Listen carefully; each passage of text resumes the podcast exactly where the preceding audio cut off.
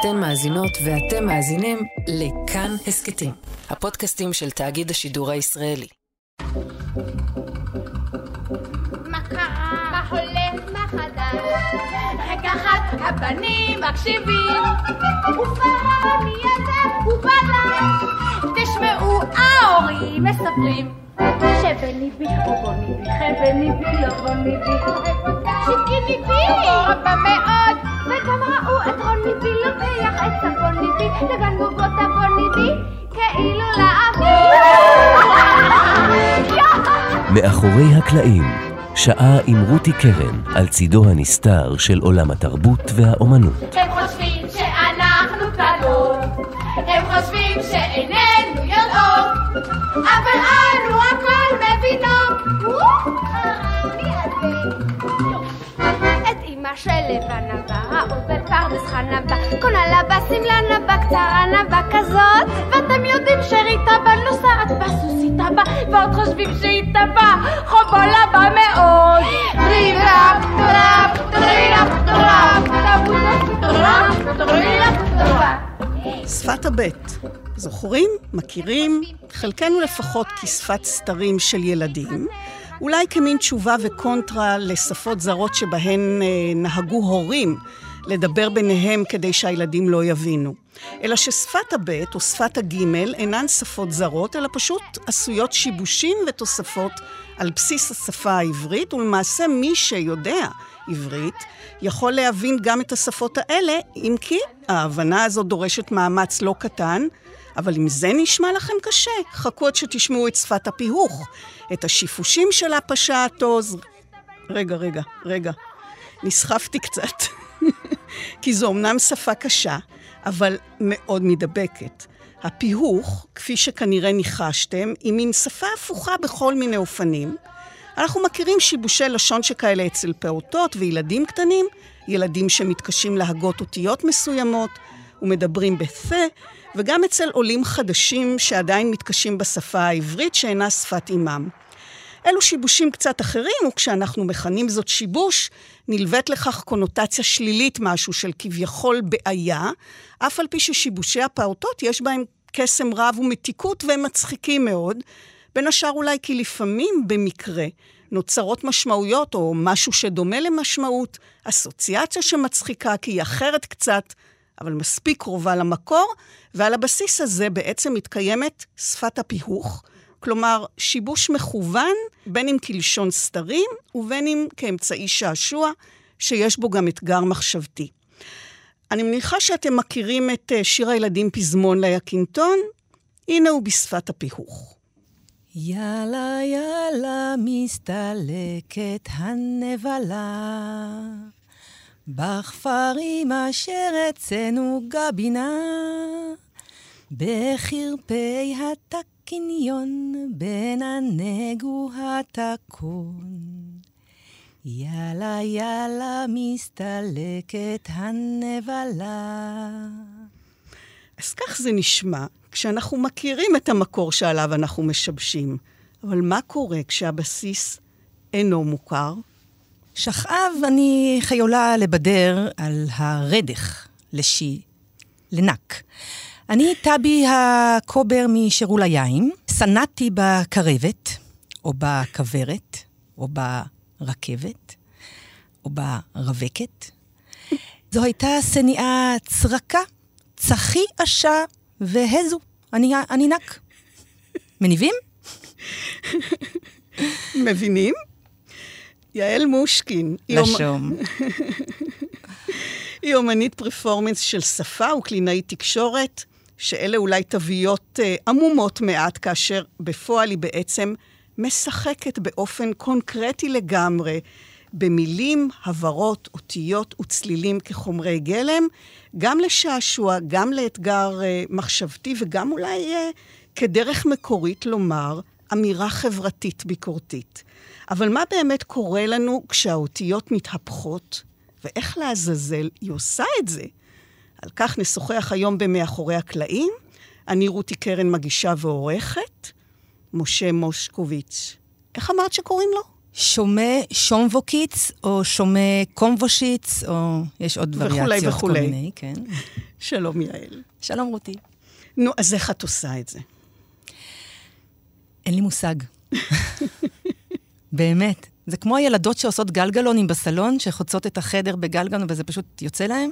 זהו, פשוט אה, מבדרת חכה. אמ, זה התחיל בגיל מאוד מאוד צעיר, כי ככה מדברים במשפחה שלי, אבל אני לא מתאמצת. זה פשוט אה, בלקות, בלקי לקות.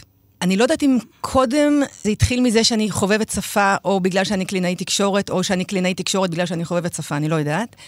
אבל אני חושבת בצלילים. זאת אומרת, אה, אני לא רואה את המילה הכתובה, אני פשוט שומעת את הצלילים. למשל, אם אני הופכת את המילה רכבת, אני שומעת בכף את הכ. אני לא חושבת על זה כמו על כף שיכולה גם להיות ח, נכון? כי יש גם עם דגש ובלי דגש. אז אני שומעת פשוט את הצליל, אני שומעת את הר, ק, ו. אני שומעת את היצורים ואת כן. התנועות, ואז איתם אני כבר משחקת ועושה את ה... זה מן הסתם דורש באמת איזו מיומנות, איזה כישרון מיוחד, כמו שלמישהו יש אה, שמיעה אבסולוטית למשל, או יכולת נגינה, כי את יכולה לאלתר במקום, נכון?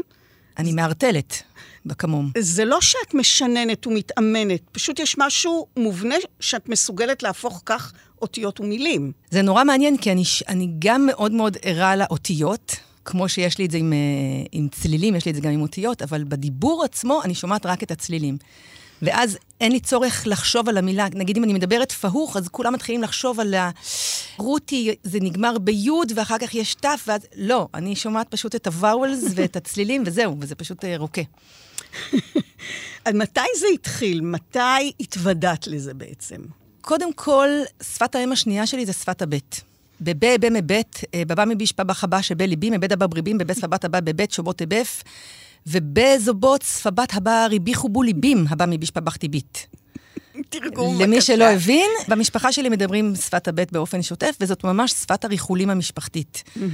אני זוכרת סיטואציה שאני בתור ילדה, אנחנו יושבים באוטובוס ברביעייה כזה, בזוג מול זוג. אנחנו נוסעים עם אימא שלי באוטובוס, והיא אומרת משהו על האישה שיושבת מולנו, במרחק של חצי מטר.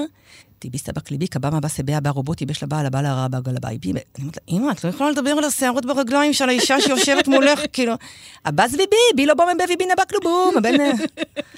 ממש ככה, כי באמת זה קצב מאוד מאוד מהיר, ומה שמדהים זה שגם במשפחה המורחבת, את יכולה לשמוע ילדים בני ארבע וחמש כבר מדברים ומבינים שפת הבט. זה באמת איזשהו באג משפחתי אה, לא ברור. תמיד מאוד מאוד אהבתי צלילים ומילים וספרים ואותיות וכו'. כשהייתי בת שנתיים, אני חושבת, כמובן מאוד אהבתי ספרים. היה את כל כתבי ש"י עגנון, שהיו uh, עטופים, נכון, פעם היו כאלה, כל הספרים היו עטופים בעטיפות נייר כאלה יפות. וש"י עגנון היה עטיפות לבנות, וכל כרך היה בצבע אחר. ואני זוכרת את עצמי שקראתי את ש"י עגנון בגיל שנתיים. זאת אומרת, אני ממש זוכרת שאני עומדת מול הכרכים האלה וקורעת את העטיפות היפות האלה. אני מניחה שקראתי אותו באמת אה, בגיל קצת יותר מאוחר, אבל, אה, אבל אה, נורא נהניתי להגיד שקראתי את ש"י עגנון בגיל כן. שנתיים. אז משחקי מילים וחרוזים וכל הדברים האלה תמיד היו השטח שלי. והייתי עושה המון דברים של משחקים עם, עם שפה, פשוט כשהיה לי משעמם. זאת אומרת, הייתי יושבת בשיעור, ואני מחפשת את ה... כמה פעמים מופיעה ב' בפרק הזה שאנחנו לומדים עכשיו על... ואם זה לבן ויעקב, אז יהיה מלא ב'ים, אז בואו נחפש mm. ב' ולא ג' ו... או אני ממש זוכרת שאני ילדה בשירותים, תקועה בלי ספר, אז אני לוקחת את הספרי של השירותים ומחפשת משהו בטקסט. ומשתעשעת, לא משנה, משהו של לחפש את כל האותיות, אה, לקרוא מהסוף להתחלה. פשוט, זה היה ממש חומר גלם משחקים, mm-hmm. מעבר לתכנים ש, שכמובן קראתי. את לא רק מדברת הפוך, את גם יכולה לכתוב הפוך, נכון? כן, יש לי אה, סיכומים מהלימודים שלי, שהיה איזה שלב שהייתי מקשיבה להרצאה, ופשוט הייתי כותבת את כל הסיכום של ההרצאה בכתב ראי. כי זה פשוט מוסיף לי עניין, וזה נחמד. כלומר, כשכל הילדים שיחקו בצעצועים, את שיחקת במילים ואותיות. לחלוטין. זה באמת היה ממש, אני גם קוראת לזה היום, פשוט חומר גלם משחקי, זה פשוט חומר. זה חומר שגם כמובן יש לו המון תוכן וסמנטיקה ומשמעות, אבל זה ממש משהו שאפשר לפסל ולפרק ולבנות ולהרכיב. לאבות ישורון יש אה, משפט נורא יפה שאומר, לשון לסופר כצעצוע לילד. לשון ביד יוצר, הוא לא מרגיש בה עד שלא שובר אותה. וכשהוא מפיל אותה, הוא שומע את קולה של הלשון, השפה שהיא שלו. אנחנו משתמשים בשפה בעצם אה, בעיקר, בעיקר ככלי להעברת משמעויות. זאת אומרת, יש לנו אה, כוונות, רצונות, whatever, ואנחנו משתמשים בה פשוט ככלי לתקשורת. ואני חושבת שמה שאבות ישורון אה, כותב פה, וכמובן מאוד מתבטא בכתיבה שלו, שזה לא רק המשמעויות, גם יש משהו בצורניות שהוא עולם בפני עצמו. והשבירה הזאת היא בעצם כן. מגלה עוד המון המון רבדים. בעצם אפשר לומר שהקרקע הייתה מוכנה, וכשאת פוגשת את קסמו וסודו של ההיפוך באירוע פורימי, כי אין כמו... פורים באמת להפוך את המוכר והידוע ולהתל בו. מה מתגלה לך ואיך זה בעצם מנתב את חייך להפוך את זה למקצוע. אז באיזשהו אירוע פורים בתיכון, הייתה הצגה של אה, פיקד האומה. משהו, התוכן היה מאוד מאוד אה, שפוט. פיקד האומה הולכת את וסטה לשעה, שהיא לוחה, ואימא שלה שמה לה בלס אה, פתוחים, פתוזים, גועות, גואיות, נמש, לא כל מיני ורדים. ואני זוכרת שאני רואה את זה, והעיניים שלי ממש כמו באנימציה, יש לי ממש כוכבים בעיניים. איזה מגניב! וכמובן, תוך עשר דקות כבר בידרתי ככה בשופט, ו... באמת? לא הייתי צריכה ללמוד את זה בכלל, פשוט הבנתי את הדבר הזה. ופשוט ככה כולם הכירו אותי, שאני מבדרת פהוך, ואני זוכרת את אבא שלי, די, אה, כבר הייתי גדולה, והייתי בן אדם מבוגר, והוא פוגש חברים ואומר, יעל, יעל, בואי תעשי להם, תעשי להם רגע את הפרקת שו הזה. פרקת? פרקת שו, זה, לא יודעת מה מקור המילה, אבל זה לבלגן. וממש זה היה כזה כמו, בוא נשוויץ בילד שיודע לנגן בכינור, אז היי, הבת שלי יודעת לדבר הפוך, בואו תשמעו בבקשה. אז אה, כן, זה כבר נהיה מין אה, סימן היכר שלי, וזהו, ומאז אני מבדרת פהוך, כן. ומבששת אה, כל מיני דברים. אחרי כמה שנים הלכתי ללמוד הפרעות בתקשורת. נהייתי קלינאי תקשורת, אני מניחה שזה גם בגלל חיבתי לשפה, ואז בעצם התרחש ההיפוך המאוד מעניין של אני בעצם אמורה לתקן את השיבושים. אוקיי? יש משהו שנכון, מה צריך להיות, ואני לא משבשת, אני מתקנת. כן. ולקחו כמה שנים uh, טובות עד שהבנתי שאני יכולה לשלב, לשלב, לשבל, לבשל בין הדברים.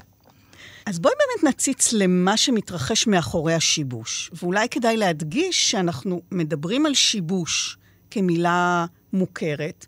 המילה נמצאת שם, אבל בלבוש אחר. אולי היא מתחפשת, כלומר, זה לא ג'יבריש, שזה אוסף אה, צלילים מקרי שאין קשר ביניהם, אין חוקיות, אין בסיס, וזה סתמי לגמרי. לקח לי המון זמן להבין את זה, כי כשמספרים את פיקד האומה, את uh, מוי דהך, הייתה דליה התקנה, זה נורא נחמד וישר מעלה חיוך, אבל החיוך האמיתי הוא כשאימא שלה שמה לה בסל uh, פתוחים, זה נחמד, ופתוזים זה נחמד, אבל נמש, זהו. למה צחקת? כי בעצם הבנת את הפתוחים, הבנת את הפתוזים, אבל הנמש אומר, אה, ah, רגע, יש את המקור, את השמן, הוא הפך לנמש, הוא הפך למילה חדשה. וכשההיפוך וה... יוצר משמעות חדשה, זה הקסם. אז השיבוש מזיז קצת את האותיות בתוך המילה, יש שיבוש שהוא ליקוי או שלב התפתחותי של שפה, ויש שיבוש מכוון כאמצעי הבעה אומנותי, שזה בעצם מה שאת עושה. אז מה ההבדל ביניהם? אז ככה, אני אתן דוגמה בתור קלינאי תקשורת. אם יש uh, ילד שלא יודע להגיד uh, טוף, והוא אומר תף במקום טוף. אני רוצה טוס טולה עם טרח. וזה נורא חמוד, וזה שיבושים ילדותיים, זה נכון. דבר נורא נורא מתוק, ואם זה לא עובר בזמן הזה, שולחים לקלינאי תקשורת, ו... mm-hmm. וגם פה אני.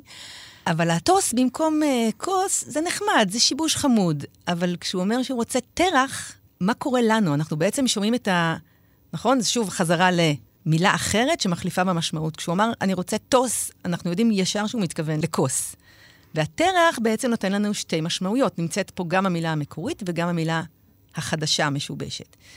וזה בעצם מה שאני עושה בשיבוש. אני מחליפה או משמיטה או הופכת, או כל המניפולציות, אני מייצרת משמעויות חדשות. זאת אומרת, זה לא סתם להגיד פיקד האומה, אלא פיקד האומה אוכלת לבסטה. אז כאילו, זה קורה בכמה פרמטרים בעצם, נכון? זה לא רק החלפת אותיות, זה גם תוכן, וזה גם צורה, וזה גם מה עושים עם זה. כי זאת שפה, כי בשפה יש... אה, שנה א' בהפרעות בתקשורת לומדים ששפה מורכבת באופן מאוד מאוד כללי מתוכן, צורה ושימוש. זאת אומרת, mm-hmm. מה אני רוצה לומר, איך אני אומרת את זה, וכמובן הפרגמטיקה והשימוש של זה. והסיפוש בעצם שובר את כל הדברים האלה. אני משחקת עם הצורה, אבל אני משנה את התוכן ומשנה את השימוש. אני חושבת שזה הקסם שם. עכשיו, השיבוש, גם אם הוא רק סיכול אותיות אקראי, או אי יכולת להגות, למשל למד או ריש, או חלקי מילים, כמו נניח פדיה במעק, פדיה בבעז, או זרוק תם יאש ויו יויח נעיים. שזה כל מיני קשקושים שהילדים שלי עשו כשהם היו קטנים, אבל קורה לא במכוון... זה מעשר המכות במצרים? בדיוק. אבל קורה לא במכוון ששיבושי המילים במקרה יש להם משמעות. שונה לחלוטין מן המקור. ואז אה, נוצר משהו חדש ומופלא. למשל, כששרתי את uh, פזמון ליקינטון, פשוט התחלתי לשחק עם שיבושים, ופתאום גיליתי שיש טקסטים, כשאני משבשת אותם, אז זה לא סתם בעז או מעק, אוקיי? שאנחנו מבינים שפשוט חסרה רייש. פתאום נהיה יאללה, יאללה. לא רק שזה הלילה הופך ליאללה, זה גם המשמעות כן, מאוד משתנה. שלא לדבר על נבלה. שלא נדבר על זה שזה שיר ארס, שאני אמורה להרגיע את הילדה נכון. שלי שהולכת לישון, ורק אומרת לה, יאללה, לישון כבר, נכון? נבלה. ו... בדיוק. מסתלקת, אוקיי? כן. יש שם איזה שדה סמנטי של... אה, כן. אז אם ילד בן סלוס לא אומר אה, סין, אוקיי? והוא אומר לי, סבת שלום, אני רוצה להסיר אה, סיר, לכבוד סבת. ואני נותנת, נותנת טיפ של קלינאי תקשורת, הכל בסדר, זה עובד, זה עובד. אפרופו, פרויד. זה עובר. אבל אם שר התסטיות ידבר על כביסים, אנחנו כבר אה, לא כל כך נצחק. זה לא יהיה חמוד, זה יהיה יותר מביך, אני חושבת. שדרך אגב, אני מכניסה פה בסוגריים שאלה מאוד גדולה, שאני שואלת את עצמי בתור קלינאי תקשורת, כי יש לנו איזו אחידות פונטית, שפתית, תרבותית, איך אמורים לדבר. האם אה, סדרן רדיו ידבר ככה זה תקין? האם הוא חייב ללכת לקלינאי תקשורת? אני לא יודעת. כאילו, זאת שאלה מאוד גדולה על אה, שונות ועל... אה, נכון. אז אה, זה שאלות שאני שואלת את עצמי. כן, אבל השאלה שבסופו של דבר עומדת כאן היא המובנות. והמובנות כאן, יש בה קושי, אז... אבל ש... אם זה לא פוגע במובנות, ואני רק, יש לי צדי כזאת, בסדר? כן. הצדי שלי היא כזאת עם לשון בחוץ, בחוץ, וזה לא פוגע במובנות. אבל משהו ב... נכון? יש איזה מין גבולות האסתטיקה הלשונית נכון, שאנחנו נו, מרשים לעצמנו. אריק שרון, נדמה לי, נכון? אריק שרון ועוזי ברם, נכון. והיו כל מיני, uh, כן. יש כאלה שלהם מאוד מאוד ברור, uh, אם אני שדרן רדיו, אני חייב לעבוד על הדיקציה באופן נכון. מאוד זה. ובהתאם ל... הרחבת המנעד התרבותי וכל מיני דברים שפתאום מתאפשרים לנו בספקטרומים מגוונים מאוד מתרחבים בשנים האחרונות, אז זה גם משהו שאני כן. שואלת. אני חושבת שהסיפור בגדול הוא כשהשיבוש הפונולוגי מייצר משמעות חדשה. אנחנו צוחקים כשזה ילדים, אנחנו לא מבינים כשאנחנו לא מבינים. יש סיפור נורא נורא נחמד, כשהבת שלי הייתה בת ארבע, נכנסה לגן חדש, ויום אחד היא אומרת לי, אמא, נסלי מהגן שלי כל הזמן אומרת לי שאני חבילה שלה. את חבילה שלי, אני חבילה שלך, אנחנו חבילות. ואני לא מבינה למה היא אומרת לי שאני חבילה. אני לא מצליחה להבין, אני לא חבילה, אני ילדה. ואז אמרתי לה, את יודעת, אני חושבת שפשוט נסלי לא יודעת להגיד רייש, אז במקום להגיד חברה, היא אומרת חבילה, ואז היא בעצם מתכוונת לשאול אותך אם את חברה שלה.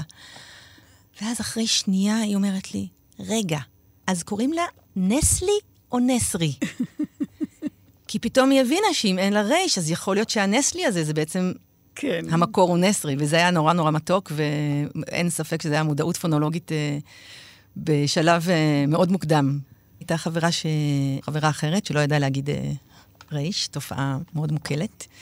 ואז אה, אביגיל, הבת שלי, אומרת, היינו בדשא, והיא אמרה לה, אה, תראי איך החתול הזה אה, מגרגר. אז הילדה אומרת, מה זה מגלגל? ואביגיל אומרת לה, לא, לא מגלגל, מגרגר. היא אומרת, כן, אבל מה זה? מה זה מגלגל? והיא אומרת, אבל לא אומרים מגלגל, אומרים מגרגר, ומתחילים איזה דו-שיח של אה, לא חרשות, אבל כן. עד שהילדה אמרה לה, אני פשוט לא יודעת להגיד לייש. אני מבינה, אני לא יודעת להגיד לייש. וזהו, וברגע שהיא עמלה את זה, הכל נהיה פשוט יותר קל, קר. חתול יכול גם להתגלגל וגם לגרגר, אין שום בעיה. נכון. אז למשל, כשיש החלפות, אם אני אומרת לך שאני גרה בדירה, או אני גרה בטירה, אוקיי? זה... משמעותי ביותר. מאוד משמעותי, אני גרה בדירה, אה, בהחלט. או אם אה, בן אדם מחזיק שקים או מחזיק סכין. פתאום אה, המשמעות משתנה. וכמובן, המון יצירות אומנות והמון עבודות, בעיקר של הומור, יושבות על הדברים האלה, נכון? על השיבושים. אני... החמישייה הקאמרית וקצרים ושייקה אופיר וכל... אה, לא חסרים, המון כאלה שבאמת השתמשו בהבדלים הקטנים האלה. ההבדל מתקיים גם בין שגיאות או שיבושים כתובים לשגיאות ושיבושים מדוברים, נכון? תראי, זה מאוד מאוד שונה. השיבושים בדיבול, מאוד קשה להעביר אותם לשיבושים בכתב. זאת אומרת, אפשר לעשות גם המון שיבושי uh, כתיבה. אי אפשר לכתוב את הבידור הפהוך, אי אפשר לכתוב אותו בכתיבה. לא, כי בעברית ישנן אותיות שהן בעלות uh, צליל אחד, כמו ק' וכ', או בעלות צליל דומה, כמו ט' ות'. או כמו עין ואלף וה', ורק אה, דוברי עברית מעטים, כמו למשל הקריינית ראומה אלדר, שידעה להגות ט' לא כמו ת', נכון. אני כבר לא מדברת על עין, אבל רובנו לא מבחינים בהבדל הצלילי, אבל משמעויות יכולות להיות אין ספור ממילה שנשמעת אותו הדבר, אבל כתובה בכל פעם אחרת, כמובן במשמעות שונה בכל פעם. יש הבדל מאוד גדול בין דיבור וכתיבה. חוזרת לכובע של קלינאי תקשורת, יש uh, ארבע אופנויות של uh, הבנה והבעה של שפה. זאת אומרת, יש לנו דיבור, שזה הבעה, ושמיעה, אוקיי? או הבנה שמיעתית. יש ההבנה ב... של השפה המדוברת, ויש את השפה הכתובה. זאת אומרת, קריאה וכתיבה זה בעצם ערוצים שונים של הבנה והבעה.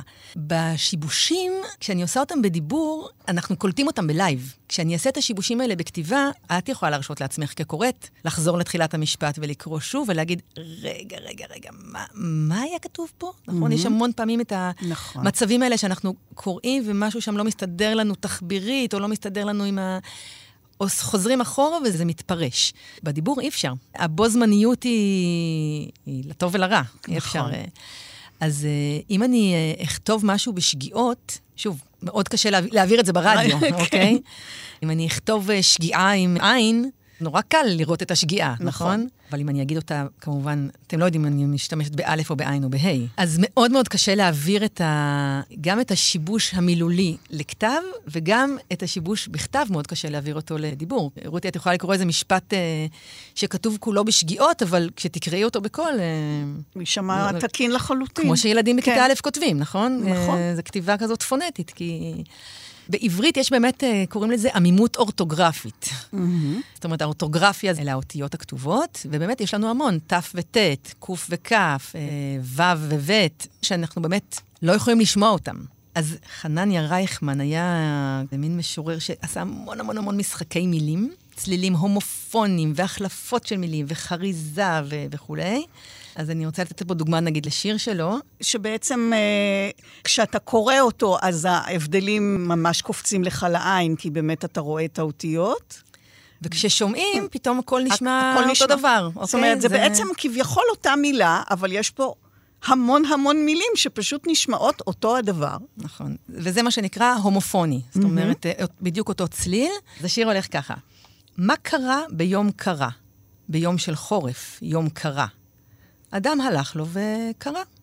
פתאום החליק, נכשל, קרה, והתגלגל בלי הכרה, לבור שמישהו קרה. בשוב אליו ההכרה, הוברר, שום פגע לא קרה, רק את בגדו הוא קצת קרה. בכל מקרה, כתוב, קרה, יאה עצת בינה קרה. האיש זכר אשר קרה, מאז בדרך לא קרה.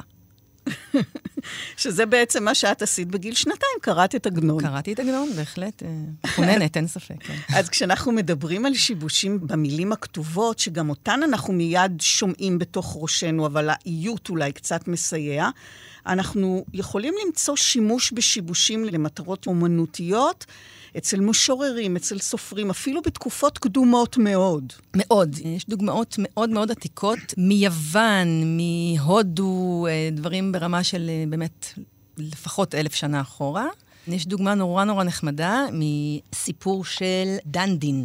זה סיפור בסנסקריט על עשרה נסיכים. השם שלו הוא קצת מסובך, זה דשה קומרה צ'ריטה. זאת אומרת, זה עלילות של עשרה נסיכים. ואחד הנסיכים, ערב לפני שהוא מספר את סיפורו, היה לו ליל אהבים, כנראה סוער מאוד, ואהובתו נשכה את שפתיו, והוא לא יכול להשתמש באותיות אה, שפתיות. אז כל הטקסט שלו הוא בלי מ, בלי מם, ב', פ', פ ו-ו. עכשיו, זה מאוד מאוד קשה לכתוב uh, טקסט בלי האותיות האלה, ומה שגאוני בטקסט הזה זה באמת, יש שם היפוך של משמעויות. זה כמו שאנחנו אצל רופא שיניים, ואנחנו עם פה פתוח, ואני אומרת, איי, ואני רוצה להגיד מים, אבל כן. יוצא לי איי, כי אני לא יכולה לסגור את הפה. ומה שגיליתי לאחרונה, שבכלל אה, מדהים, זה שבסנסקריט כמעט בכל מילה יש מם. בעצם הסופר שכתב את זה, הוא ממש מראה את הווירטואוזית שלו, שאיך הוא יכול לכתוב גם טקסט שעדיין שומר על משמעויות שמתהפכות, וגם משתמש בלי מם בסנסקריט, שזה באמת נראה לי... ועם משמעות, כאן אנחנו מגיעים למה שאת עושה באמצעות השיפוש, או הדיבור בפיהוך. רגע, אני רק רוצה לדייק, זה סיפוש, כי זה שיבוש של שפה, ואז זה הופך לסיפוש. סיפוש. סיפוש, זה מאוד מאוד קשה, אבל uh, מאחר ואנחנו עובדים פה על uh, שיבושים, אז uh, נתאמן על זה. סיפוש. סיפוש, כן. סיפוש. כי זה שפה משובשת. את רואה, פה זה כבר גם לוקח אותי לשפה אחרת.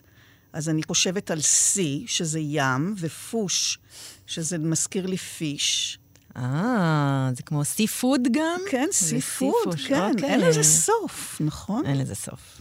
יש לזה התחלה ואין לזה פוס. כן.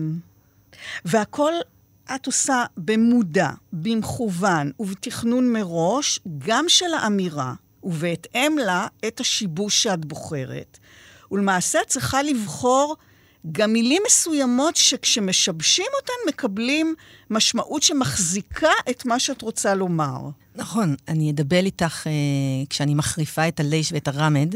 לא תכננתי את הדבלים שאני הולכת, עורכת אה, רומל. לא ישבתי בבית וחשבתי, לגה, את ה... אני אגיד את האמירה הזאת במקום אמירה אחרת. זה יוצא לי בקרות. אבל כשיש איזשהו תוכן שאני באמת רוצה לדבל עליו, אז אני כן אבחל את המילים בקפידה. זאת אומרת, כן יהיו פה בחילות אה, מכוונות. אם אני חוזרת רגע לפזמון ליקינטון, אז אני יכולה להגיד מסתלקת ומתקלסת ומסת... נכון? יש לי המון אפשרויות כן. לשחק עם זה. ומשהו, אולי אפילו טיפה פרוידיאני גם uh, בבחירה, שאני אומרת, רגע, איזה שיבוש עדיף לי לבחור, mm-hmm. נכון? ברור שעדיף לי להגיד מסתלקת ולא מתקלסת. אולי יהיה איזשהו הקשר שכן יתאים לי להגיד כן. מתקלסת, אבל uh, יש משהו בבחירה של להגיד מה מתאים, קודם כל באיזה שיבוש אני בוחרת. אז אמ, מה את עושה קודם? קודם את מחליטה מה להגיד, ואז בוחרת איזה שיבוש את עושה? גם וגם. אני יכולה להגיד שאני רוצה לדבר על איזשהו תוכן, ואז להגיד, רגע, על התוכן הזה מאוד מתאים לי לדבר בפהוך, או לתוכן הזה מתאים לי לדבר בלי אף ובלי אוף, אבל מהרגע שהחלטתי על השיבוש, אז אני אבחר כבר את המילים. למשל, אה, יש פה חוויה שאנחנו חווים במדינה בתדירות גבוהה מדי, שהיא אה, בחילות. אה, אז כשאני רוצה לדבר על הבחילות, אני כמובן אבחר בהחרפה של ליש ורמד, כי אין מה לעשות, זה, זה תחושת הקבס אה, משותפת לכולנו. אז אני יכולה להגיד, זה השיבוש, ועם השיבוש אני אמצא מה קורה שם ומה אני מוצאת, ואני יכולה גם להגיד, בואו נלך על שיבוש מסוים ונהפוך. הייתה לי עבודה שלקחתי כל מיני ספרי ילדים אה, קנונים אה, מוכרים ושיבשתי אותם. אז למשל, יש את... אה, פיץ מטל, שזה נורא נחמד לבדר על הריג'פה והיראה. ריג'פה. אבל יש גם את מעשה בחמישה ברונים, שאם אני כבר מדברת על מעשה בחמישה ברונים, אני יכולה כבר להכניס סאבטקסט, נכון? מעבר ל... זה כבר לא הריג'פה והיראה, זה כן. כבר יש שם משהו אחר. או לקחתי את האריה שאהב תות, ואמרתי, טוב, תות אי אפשר להפוך, נכון? זה, זה זה אותו תות, דבר תות משני נש- הצדדים. תות נשאר תות. אז אה, אמרתי, טוב, אז בואו נעשה שיבוש אחר, ואז אה, פשוט הפכתי במקום המילה תות, לקחתי את המילה למות. לא הקראתי את זה לילדים, הקראתי את זה רק למבוגרים, לא לדאוג, וזה נהיה נורא נורא מצחיק, פשוט רק מילה אחת. ואימא שלו אומרת לו, נורא מצטערת, אצלנו ביער אין דבר כזה למות. יש אה, פטל סיגליות שזיפים מרק וזה, למות לא, מצטערת. כאילו, אני מחפשת את השיבוש שיביא את המשמעות אבל פה את המעניינת. כבר הוספת אות. נכון. אבל עדיין שיחקתי עם המשמעות המקורית. זאת אומרת, התות הפך ללמות ולא התות הפך לאננס, בסדר? אז אם החלפתי את התות בלמות, אני רוצה להקריא לכם אה, קטע קטן שדיבלתי על אה, מגדל, צלות של מגדל. והחרפתי את הליש ואת הרמד, ותוך כדי ההחרפה פשוט גיריתי שיוצאים דבלים אה, מאוד מעניינים. אז... אה, אז זה במקרה יצא? זה, האמת שזה התחיל משהו כמו עשר שנים, היה איזשהו אירוע ליום האישה שהיה mm-hmm. מאוד קרוב לפורים. ואז דיברתי על מגדל במגירה, במגירת אסתל. ודיברתי על הנשים ועל הזחלים במגירה, ואז משם זה התפתח באמת לדבר אה, באופן קררי על אה, מגדל. ולמה לא נשים וגברים? כי אם אני אגיד אה, נשים וגבלים, זה נחמד, זה כמו פיקד האומה, בסדר? הבנתם? או כמו היראה והריג'אפה. בסדר, הבנו שזה החרפה. אבל כשאני הופכת, אה, מדברת על נשים וזכלים, אז הפער בין המילת המקור, שהיא זכרים, והמילה המחליפה, שהיא זכלים, וכל המשמעויות הסמנטיות mm-hmm. המתלוות להחלפה, כן. זה בעצם מה שקורה בספרוש. אני לוקחת את מילת המקור, והיא עומדת מול המילה החדשה, והחיבור שלהם זה מה שיוצר את הקסם. וכאן את מתכננת. זאת אומרת, כאן כן. היו לפנייך המילה גברים וזכרים, ואת בחרת ובחלתי באופן מודע דווקא את המילה כדי זכרים. באמת ליצור את הפער הזה. נכון. אז אני רוצה לספר לכם על קצה המזרג, על מגדל. אולי אני לא אהיה בלולה קור הזמן, כי אני מחריפה את הצרירים, אבל uh, זה קרום ואתם תתלגרו כי אתם כבר כורתים. בגדור, ככה בקצוות, יש נשים ויש זחלים. קררי, לא אישי. אתם מכירים את זה שגבלים זה בלול, דוך, כמו קריאה רמטלה. שגל ושכח, נכון?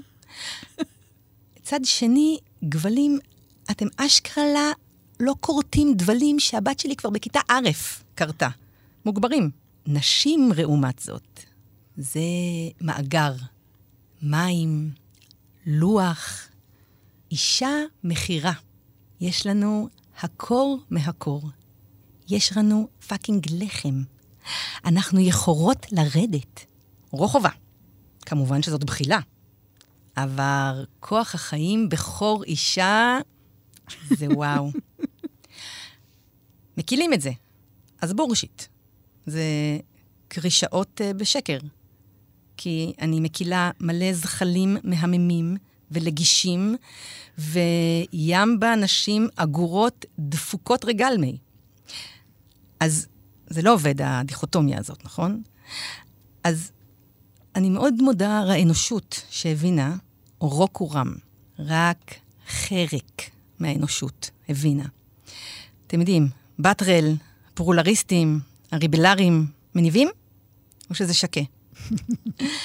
בקיצור, אנחנו הבנו שקרום קבלרו שחול רבן. תודה רער. ואנחנו יודעים שהקור פרואידי, והקור נזיר. ויש עוד המון מה לעשות בתחום ההפריה המגדלית והשררה, אבל חרס עם הקצוות של הסקארה, של העונשים או זחלים. יש לי ירדה, ירדה קרסית. היא אוהבת ולוד, וחדקלן, וגרגרונים, ושלשלאות. והיא קצת נרחצה לאחרונה מזה שהיא תצטרך אה, לרדת.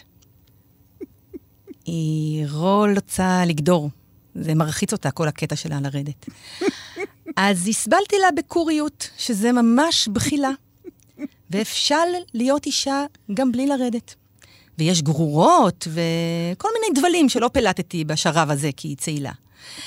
אבל חשבתי הרבה על הבורשיט הזה של אה, נשים וזחלים ותפקידים וייעוד והסללה והשררה, ו... והבנתי שכל מה שאני מאחרת רע, זה שיהיה רע טוב. ושהבחילות שרע יהיו נכונות רע. אז תכלס, זה מה שאני מאחרת uh, רקורם. בחילות טובות. פשוט להקשיב, להסתכר, להצריח ופשוט אה, לבחול בטוב קור אחד עם מה שטוב רו. זה הסיפול. איך קהל מגיב לקטע כזה? זה נורא נורא מעניין. יש את הדקה הראשונה של שקט. שאני כקהל בעצם אומרת, אה, יכול להיות שלא שמעתי טוב, נכון? כי היא אמרה דירה או טירה, נכון? אני, אני לא שמעתי טוב. ואז באיזשהו שלב, אחרי משפט, שניים, שלושה, ארבעה, פתאום אנשים מבינים שיש פה איזו חוקיות ויש פה משהו קבוע, ופתאום יש את השחרור הזה של, וואו, זה מגניב, זה נחמד, אוקיי? ופתאום גם מבינים איך השרשראות הופכות לשלשלאות, והזכרים הופכים לזחלים, וזה לא רק שלא הבנתי ועכשיו הבנתי, גם אני מבינה את הפער הזה. את לא חוששת להיות לא מובנת? זה מאוד מעניין, כי אני המון מדברת על זה. אני נורא נורא עסוקה בזה שיבינו אותי, כי אני בעצם רוצה שיבינו אותי. נכון. ואני עושה את הכל כדי שלא יבינו אותי. אז uh, זה נורא רפלקטיבי, זה נורא על השולחן. אני אומרת, יכול להיות שלא תבינו כרום, אבל זה בסדר. כי ההבנה והאי-הבנה הם חלק מהדבר עצמו. זאת אומרת, אני רוצה שלא יבינו אותי, ואני רוצה שיבינו שלא מבינים. וזה כל הקסם. כי כדי להבין את כל המילים ואת המשמעות שבעצם נגזרת מההחזקה בו זמנית, גם של המילה המקורית שהייתה צריכה להיות, וגם של השיבוש שלה. והפער שנוצר ביניהן, והחיבור שלהן לשאר חלקי המשפט, זה תהליך מוחי די קשה ומתיש. נכון. לכן גם הרבה יותר קל לעבוד עם טקסטים שכבר מכירים. כי כשאני שוברת ומשבשת את אה, פזמון ליקינטון, או את uh, מה נשתנה, או לא משנה, או, או טקסט על uh, מגדל בבל, הקהל כבר בא עם איזשהו ידע מראש. אז אני, או שאני כבר מכירה את כל המילים, או שאני מכירה את הקונספט פחות או יותר, ואני באה מוכנה עם, ה, עם הפיגומים שלי. אם אני עכשיו אתחיל לדבר על משהו בלי שום הקשר, יהיה לך מאוד קשה. כי אין לך שום, ואז, שום דבר מה, איזה, איזה, מה אומרים לך למשל? מישהו אה, בא אחרי הופעה ואמר לי, אני מרגיש שהמוח שלי מזיע. או מישהי אמרה לי, לא הבנתי כלום, אבל זה היה נהדר. כלומר, לא הבנתי וכן הבנתי, כן. אבל uh, גם כשלא הבנתי, זה היה נהדר. מישהי אמרה לי, אני הרגשתי שאני עובדת קשה, לפחות כמו מי שעל הבמה. זאת אומרת, העבודה הקשה, וזה באמת נכון, נכון. זאת אומרת, ה- בתקשורת תמיד יש, זאת אומרת, יש תמיד דובר ומאזין, והעבודה היא משולבת של שני, כל שותפי התקשורת. אבל, זה... אבל בספרוש זה באמת הקהל לא יכול לשבת ו... כאילו, זהו, כאילו, זה, לא... זה, זה, זה חייב להיות האזנה מאוד מאוד מאוד פעילה. מאוד פעילה ומרוכזת. זאת אומרת, אי אפשר להיות פסיבי בהופעה שלך, אי אפשר להפליג במחשבות למשהו אחר, או לשחק בטלפון, אתה חייב להיות מרוכז. ואגב, דווקא כשיש משמעות לשיבוש, זה הופך אותו לקשה יותר. נכון. מצד שני, זה מה שכיף, כי זה הופך אותו לקשה יותר, אבל הבנפיט, הרווח של זה, הוא יותר מכפליים. זאת אומרת, אה, אני, אני שוב חוזרת ליאללה יאללה, השיבוש הופך, נותן כל כך הרבה רבדים של משמעויות, ש... כן. ואז גם הבנתי שהיא הפכה את הלילה ליאללה, אבל גם ההיפוך הזה של הלילה שהופך ליאללה, וזה שיר ארס, ומה זה אומר, וואו, ופתאום נהיה המון... אה, עכשיו, את סיפרת שאת מופיעה גם לפני ילדים, נכון? עם סיפורים מוכרים שעליהם את עושה מניפולציות. איך הם מקבלים את זה? ההנאה שלהם היא אחרת? מה שנורא מעניין בילדים זה שהם בעצם בשלב שעוד מותר להם לשחק. זאת אומרת, הם עושים את זה באופן טבעי. אני תמיד חושבת על ההבדל הזה, שאם אני אעשה את אותה סדנה בדיוק לילדים או לצוות באיזשהו אה, מקום עבודה, אז ילדים יתמסרו לזה הרבה יותר בקלות, כי הם רגילים לשחק. כן. זה מה שהם עושים, הם משחקים. ככה הם לומדים את העולם. יש שלב שילדים שהם לא באמת אה, פנומנליים בתפיסה הפונולוגית שלהם, כלומר, יש את הבודדים שיוכלו לדבר שפת הבט בגיל חמש, אבל רוב הילדים לא. אבל אם אני עושה את זה בשלב הנכון, זאת אומרת שילדים כבר טיפה יודעים לקרוא, וטיפה יודעים כבר לשחק עם המילים, והם פשוט עפים. זה ממש, אה, הם מתמוגגים מזה, ויש, אני שומעת סיפורים נורא נורא מצחיקים על ילדים שילד אחד, אמא שלו אמרה לי, הילד חזר הביתה. והוא לא מפסיק לדבר הפוך. הוא משגע אותי. מה עשית לילד? אני לא מבינה אותו. הוא לא מפסיק לדבר הפוך. הוא כל הזמן, ואני לא יודעת מה... אני לא מבינה אותו. וזה שהיא משתגעת מזה גורם לו לדבר עוד יותר ככה, בטח. כי פתאום יש לו המון כוח. ואז הוא מלמד את האח שלו לדבר פרוך. והם מדברים ביניהם. ואז יש להם שפה סודית. סוף סוף. וכן, כן, וזה מהמם, כי בעצם פתאום לילדים יש שפה סודית. לא רק המבוגרים יכולים לדבר אנגלית שאנחנו כן? לא נבין, גם אנחנו יכולים. וראיתי את זה במו עיניי, וזה היה מאוד מאוד מצחיק. יש כאלה שלא ממש מתחברים? בדרך כלל מי שלא מתחבר זה מי שיש לו איזשהו קושי אמיתי. קודם כל, מי שלא דובר את השפה לעוקם. הייתה לי פעם הופעה שהיו בה עיתונאים זרים. היה איזשהו כנס בנושא אומנות, והמתורגמן, אחרי חצי דקה, פשוט הודיע להם באוזניות, אני נורא מצטער, אני לא יכול לעשות שום דבר. אה." והם ישבו, והם אה, רואים את האנשים אה, נורא נורא נהנים ומחייכים, ואין להם מושג מה כן. קורה, כי לא, לא הצליחו לתרגם. ועוד דוגמה, למשל, אה, חברה שיש לה הרבה לקויות אה, למידה, אמרה לי, תשמעי, אני יושבת, וכולם נקראים מצחוק, ואני לא מבינה מה קורה, וזה רק אה, מעצים את הקשיים שלי. ועד שאני כבר מבינה, עד שסוף סוף הבנתי שאת החלפת את האות הזאת באות הזאת, והבנתי, ואז כבר עברת לשיבוש אחר, ואני כאילו שוב צריכה ללמוד את הכל.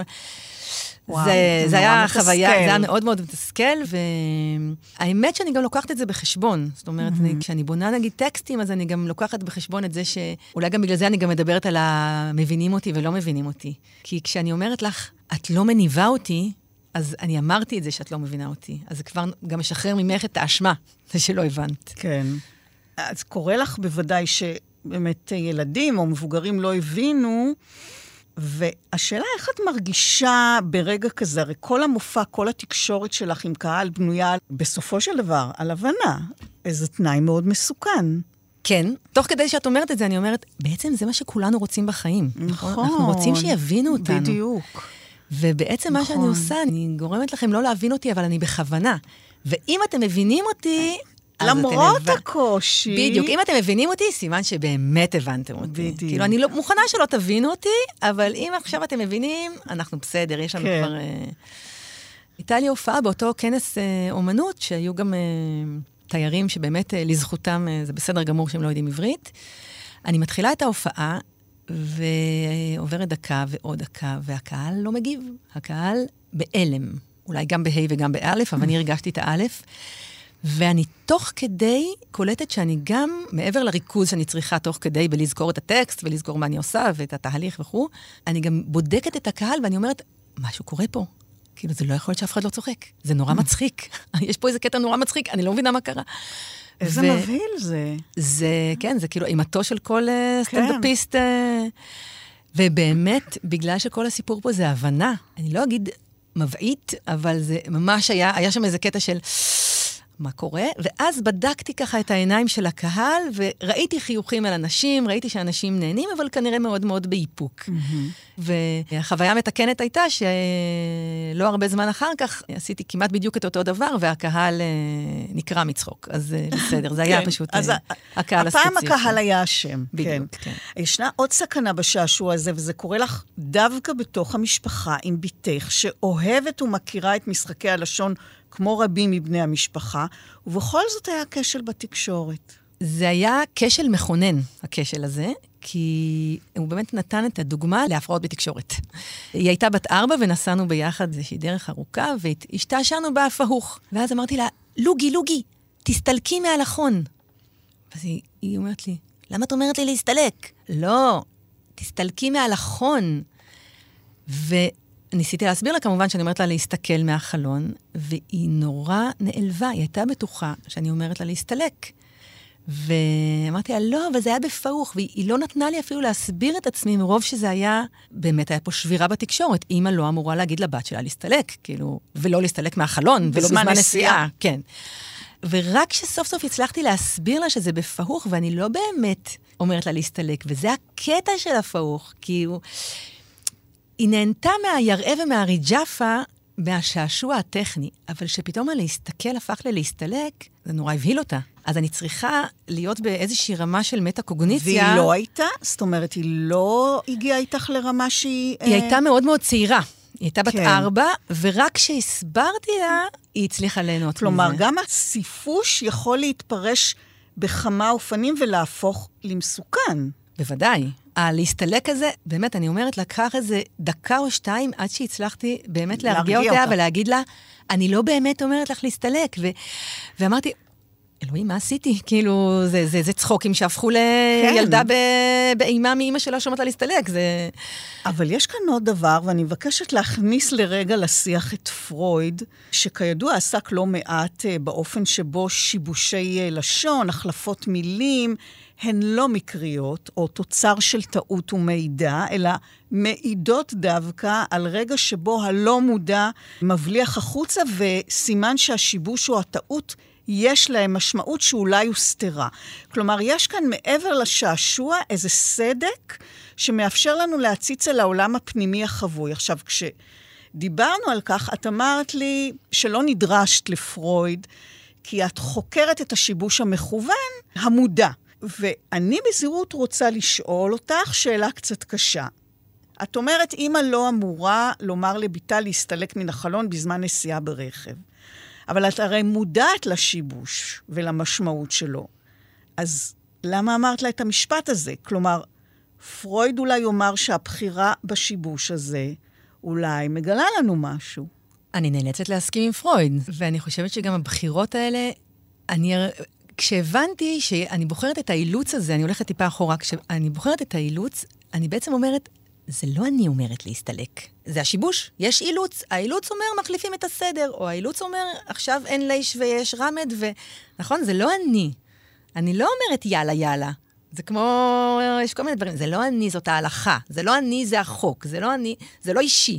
ובעצם זה כן אישי, כי אני באמת בחרתי להגיד אה, להסתלק. עכשיו, זה מאוד מצחיק, אני מרגישה את פרויד כשאני מחליפה מילה ויוצאת לי מילה לא יפה. נגיד בפיץ מטל, מדברים על הרגליים שלו, על הצבע שלו ועל הזוניים שלו. בסדר, הפכתי אוזניים לזוניים, מה, מה הבעיה? ואני תמיד מסתכלת על הקהל ואני אומרת, רגע, אני יכולה להגיד את זה? לא יכולה להגיד את זה, נכון? כאילו, מתי אני מרגישה חופשי אה, לערטל? הערטול, גם יש בו משהו של בחירה. או בחילה. כן. אז כן, אני באמת, את ממש הערת את עיניי, כי בכלל לא חשבתי על פרויד, אבל בעצם הבחירה שלי, חשבתי על זה בדרך, שוב אני חוזרת לרכבת, אם אני אבחר לדבר על הכוורת, או על הרכבת, או על הרווקת, זה קצת קשור למה אני רוצה לומר, mm-hmm. או מה אני לא יודעת שאני רוצה לומר, נכון? זה פתאום... הבחירה בשיבוש היא, היא כבר כל כך אוטומטית, שאני יודעת שיש לי כמה אפשרויות להפוך כן. את הרכבת, ומה אני אבחר, זה באמת, אה, יש פה נגיעה, נגיעה לפרויד. יש כאן נגיעה לפרויד, ו- כן. ואנחנו מדברים כאן באמת על אה, יחסים בין אם לבת, ושוב, אני אומרת, אף את שמודעת לבחירות, אז את יודעת, יכולה להיות כאן הבלחה שהיא מוכרת לנו, באמת, את מזכירה את פזמון הקינטון, כמו שירי הארס, או יהיה מי שיאמר שירי הארס, באלף ובסמך, ולא בעין. נכון, אה, של אה, פוצי מוצי, לך לישון ותן לי את החיים שלי בחזרה. זאת אומרת, כן. אה, בשירי הערש יש את הפער הזה. הכל נורא הורי, מחבק, אוהב, ולך לישון, ואנחנו פה שומרים עליך, הכל בסדר. כשבעצם הכוונה התקשורתית היא, אלוהים, שהילד הזה ירדם כבר, וזהו. נכון? ש, ש, שהיום הזה כבר ייגמר וילך לישון, ויש המון המון שירי ערש, שבתוך העטיפה המתקתקה יש ממש משהו מסופש כזה שאומר אה, כמו תסתלקי וכמו נבלה. ובספרוש זה נורא נחמד, כי אני... אני בחיים לא אקרא לבת שלי נבלה, ואני בחיים לא אגיד להסתלק, ואני לא אגיד שום דבר כזה, אבל אה, זה בתוך השיר.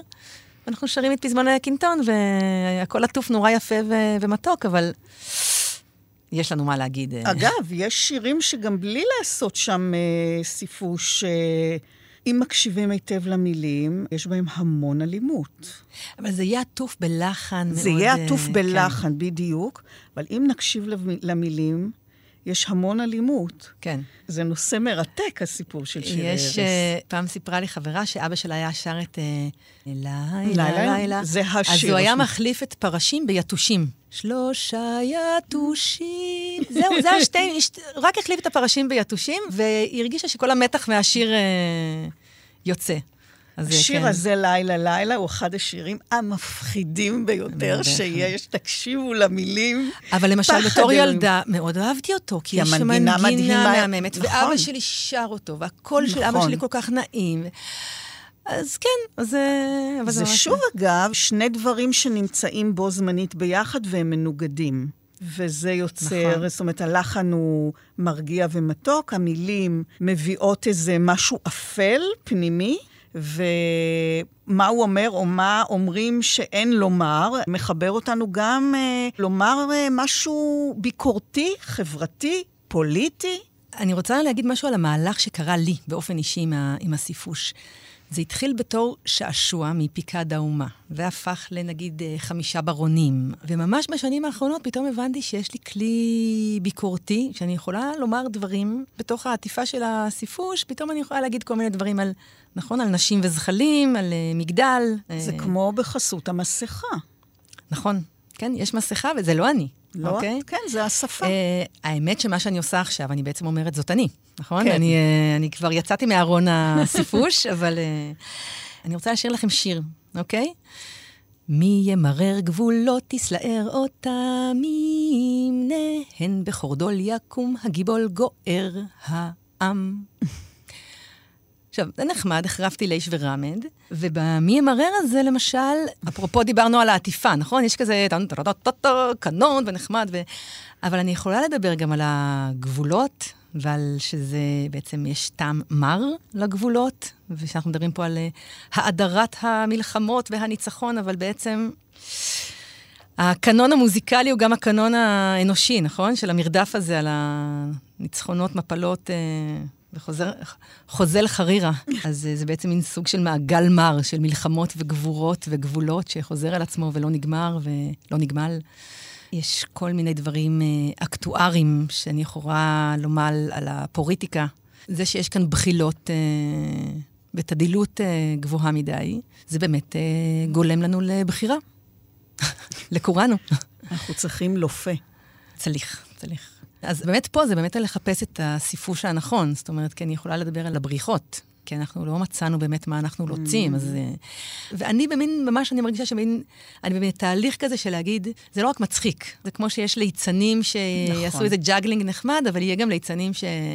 טוב, זה ש... כמו השוטה החכם אצל שייקספיר. כן. שאומר את האמת. כן. הוא שוטה, אבל... כן. הוא החכם.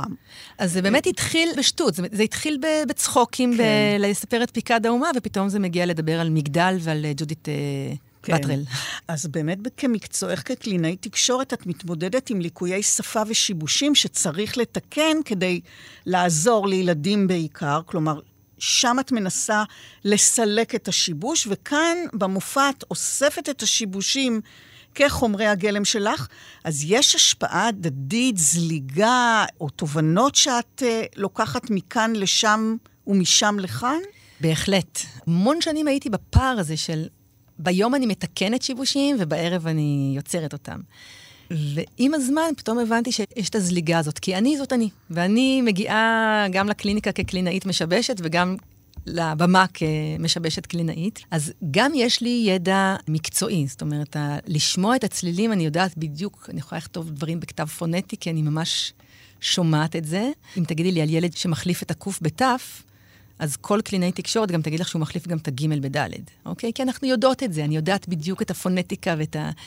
אז אולי גם בגלל זה קל לי לעשות את הדברים האלה. אבל יש דברים שממש לקחת מהקליניקה אל הבמה והפוך?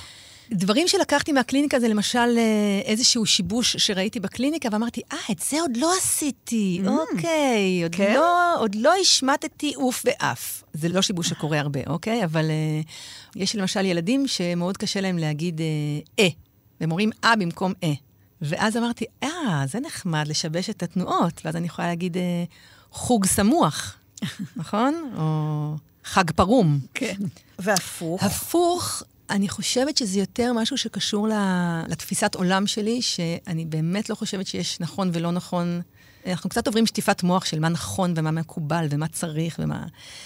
ויותר ויותר, אני, אני דווקא בתור קלינאי תקשורת, אני חושבת שהמשמעות העמוקה של המקצוע שלי זה דווקא באמת התקשורת המיטבית. ולא אכפת לי אם בן אדם ידבר עם סמך עם אלכסון אה, בין הסיניים. שוב, אם זה יפגע במובנות אז כן, אבל uh, זה בסדר, אז לא נורא, אז כאילו... כמו כל מיני דברים שבאמת, אני מרגישה שמאוד מאוד משתנים בתפיסה התרבותית שלנו, של... פחות נוקשה. פחות נוקשה, יש ספקטרום להרבה כן. יותר דברים. אז גם אני הרבה יותר סלחנית. ועוד דבר שאני מביאה לעבודה שלי זה את המשחקיות. אני באמת מאמינה שכשמשחקים במשהו, אז זה הופך להיות כיף. אבל מעבר למשחק, מה סיבת העונג וההנאה הגדולה שלנו מן הסיפוש המכוון והמתוכנן? אני חושבת שהעונג נמצא בפער. בפער בין מילת המקור למילה המשובשת. יש uh, קטע מאוד מאוד uh, מוכר של החמישייה הקאמרית, של עולים, בלשכת התעסוקה, אני חושבת, ואז... Uh, נכון, אני, אני צריך לקבל דמי אבטחה, ואני לא מתגייר לצבא, ואני לא מוצצת בזה שום דבר טוב. ו... עכשיו, זה לפני המון המון שנים, ובאמת משהו כמו 30 שנה, ואני זוכרת שראיתי את זה ואמרתי, זה זה, זה זה, זה, זה, זה מה שאני עושה, כי יש שם פער, יש שם פער בין המילת המקור, המתגייר והמתגייס, והשדה הסמנטי של מתגייר, והשדה הסמנטי של מתגייס, והעולים הרוסים, והלשכת אבטלה, וכל הפערים האלה בין ה... זה מה שעושה את הקסם. זה מה שעושה את הקסם. וזה משתלט עלייך לפעמים? בהחלט. כלומר... בהחלט, אה, זה משתרת. קרה לי לא מעט פעמים שלמשל, עכשיו, אחרי שעה ארוכה שדיברתי בפאוך, או אחרי הופעה, או הייתי פעם באיזשהו אה, מופע חוצות, שעשיתי בעצם את אותו קטע במשך כמה שעות רצוף, ופעם אחת, אחת אחרי השנייה. ואחרי אה, ארבע שעות שעשיתי את אותו דבר, ובידרתי בפאוך, וכתבתי בפאוך, ויצאתי והתחלתי לדבר עם מישהו פשוט בפאוך, ולקח לי... ארבע מילים להבין מה אני עושה, אבל זה היה, או-אה, אוקיי, רגע, בוא נעשה מחדש. צריך ו... ריסטארט. כן. אבל אני נורא נורא נהנית מזה. זאת אומרת, אני גם מרגישה עם מי אני יכולה לדבר, מי מבין את השפה שלי. אפרופו, אם אני אומרת, זה לא אני, זה הסיפוש, אז בדיוק הפוך. אם מצאתי מישהו שמדבר את הסיפוש ומבין את השפה שלי, אז זה נורא כיף. כי כשהבוקר, כשנפגשנו, וידעתי שאת כבר מבינה סיפושית, אז כבר יכולתי להגיד כמה דברים הפוכים, וידעתי שאנחנו מדברות את אותה שפה. ו... לא, אני אגיד לך יותר מזה, בשבוע האחרון שאנחנו מדברות ומתכתבות והכול, אני פשוט, הנה, אני לא יודעת, זה שוב כנראה פרויד, אבל אני כותבת, ואני מקלידה הקלדה עיוורת, אני מתקתקת מאוד מאוד מהר, אבל אני אף פעם לא טועה. ופתאום אני מוצאת שמילים שלמות הן בפיהוך, כלומר, אותיות מסוכלות. ואני מרגישה שכנראה נדבקתי בנגיף. את מרגישה שנדבקת גם בדיבור וגם בכתיבה? לא, בכתיבה. בכתיבה. והכי מצחיק שאני, שאת יודעת, יש את המתקן האוטומטי הזה, אז uh, בדרך כלל אנחנו כותבים את זה נכון, ואז הוא מתקן הרי למשהו משובש וגורם לכל מיני כן, דברים. מביכים. והבוקר בכוונה עניתי לך הפוך. ואז הוא תיקן לה נכון, אז אולי בכלל צריך, את יודעת, לכתוב הפוך. הסיפוש והדיבור בפיוך הוא חלק בלתי נפרד מחייך, מחיי בני משפחתך, ממהותך, מזהותך, אפשר לומר. היה בתוך העולם הזה גם רגע מרגש במיוחד, עוצמתי, אולי, אולי דווקא עצוב, ולא כזה שגורם להנאה ולצחוק. אז הסיפור הוא מהסיפורים שהם... זה כמו שיש too good to be true, אבל זה, זה הפוך, נכון? מין סיפור כזה מופרך של איך הגורל אה, מייצר כל מיני דברים מופרכים. הייתי כבר הרבה שנים קלינאית תקשורת, ומצאתי את עצמי לומדת בבית הספר לתיאטרון חזותי. באתי לקחת שני קורסים ונשארתי ארבע שנים. וממש כמה חודשים אחרי שהתחלתי, אבא שלי אובחן עם uh, סרטן, אבל באופן מאוד, uh, באמת, uh, גורל שיושב ובוחש, אני לא יודעת אפילו איך לקרוא לדבר הזה. היה לו GBM, שזה אה, סרטן מוח, מהסוג הממש לא נחמד, ובאופן מאוד מקאברי באזור השפה. זאת אומרת, אנחנו בעצם עלינו על זה כי היו לו כל מיני שיבושים בדיבור. הוא התחיל להפוך מילים. הוא התחיל לדבר במסופש, הוא התחיל לכתוב במסופש, ואז אמרנו, רגע, רגע, משהו קורה, בואו נבדוק. ו... למרות שהוא היה, זאת אומרת, גם הוא היה כזה, כמוהו. הוא היה איש של מילים איש לחלוטין. מילים. הוא באמת היה במקום של המילים, התעסק עם הצורה, הוא היה גרפיקאי, אז הוא גם התעסק הרבה עם הצורה של, ה... של המילים, גם עם התוכן, הוא היה... אין ספק שהרבה ממשחקי המילים ומהחיבה לשפה קיבלתי משני ההורים שלי. אז מבן אדם שאומר תפוח פתוח אה, בצחוקים, פתאום התחיל לדבר ככה, והיה מאוד ברור שקורה משהו ומשהו לא בסדר. וזה מאוד מאוד השפיע על העבודה שלי, כי פתאום ראיתי איך הצחוק הופך למשהו באמת מאוד עצוב, והוא באמת איבד יכולות שפתיות. בהתחלה ממש צחקנו. הוא אמר, תביא לי פתוח, וצחקנו שאנחנו יודעים בדיוק למה הוא מתכוון. עם ההידרדרות במצב, בסוף הוא באמת גם ממש איבד את יכולת הדיבור. זאת אומרת, אה, ממש הפגיעה הייתה באזור של, ה... של ההבעה של השפה. אז הוא יכל להבין הכל.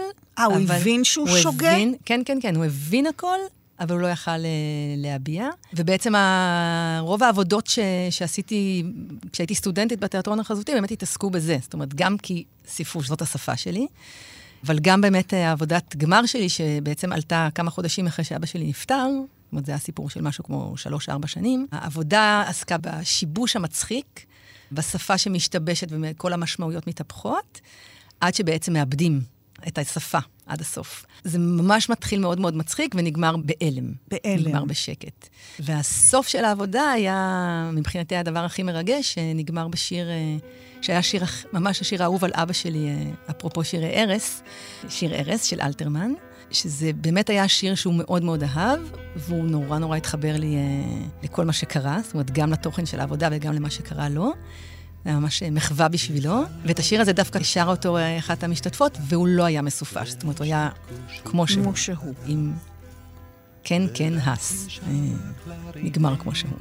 זה היה קטע מאוד מאוד מרגש, וגם מי שהכיר אותו וגם מי שלא הכיר אותו מאוד הרגיש את המעבר הזה מ... זה נורא מצחיק ל... זה לא מצחיק בכלל. הס. הס. יעל מושקין, תודה רבה לך. תודה רבה, רותי. בתוכנית מאחורי הקלעים שוחחנו היום על שפת הפיהוך וסיפושי השפה, כשהם משמשים חומרי גלם אה, למופע אומנותי. תודה ליעל מושקין, קלינאית תקשורת ואומנית פרפורמנס של שפה. אני רותי קרן מגישה ועורכת. עוד תוכנית גם בשישי הבא בשש, בשבת וברביעי בשתיים בצהריים, ובהסכת באתר כאן. ובספוטיפיי, שם גם תוכלו לדרג את התוכנית לצד כל התוכניות הקודמות. להתראות. דותה ברא. דותה על ההשכבה. נו חצוצרות וטוב, אולי בכל זאת רבע עוף. לא, לא סוף.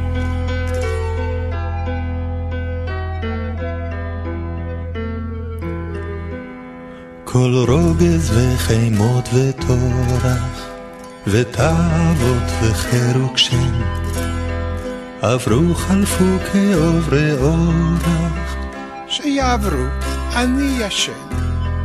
גם שאלות לשאול אין צורך, ואין תועלת אין. רוב נגינות יש וצילים, אך שיר הארץ שידענו, ושנחבא אל הכלים, רק הוא בסוף נשאר איתנו, נשאר ושר, הניחו לי, הניחו לנו לכולנו.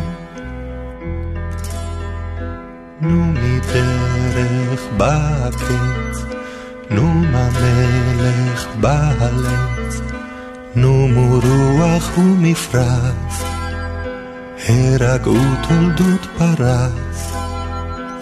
שיכבו את הפנס.